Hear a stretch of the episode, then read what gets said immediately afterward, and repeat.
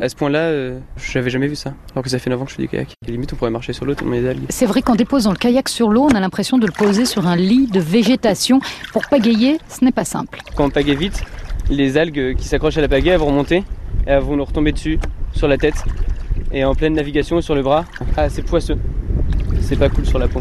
On peut essayer d'aller à un endroit où il y en a moins ou pas À gauche, Il y en a moins où il y a parce des que- arbres. Ah, où il y a des arbres, il y en a moins Ouais, parce que c'est à l'ombre euh, une bonne petite partie de la journée.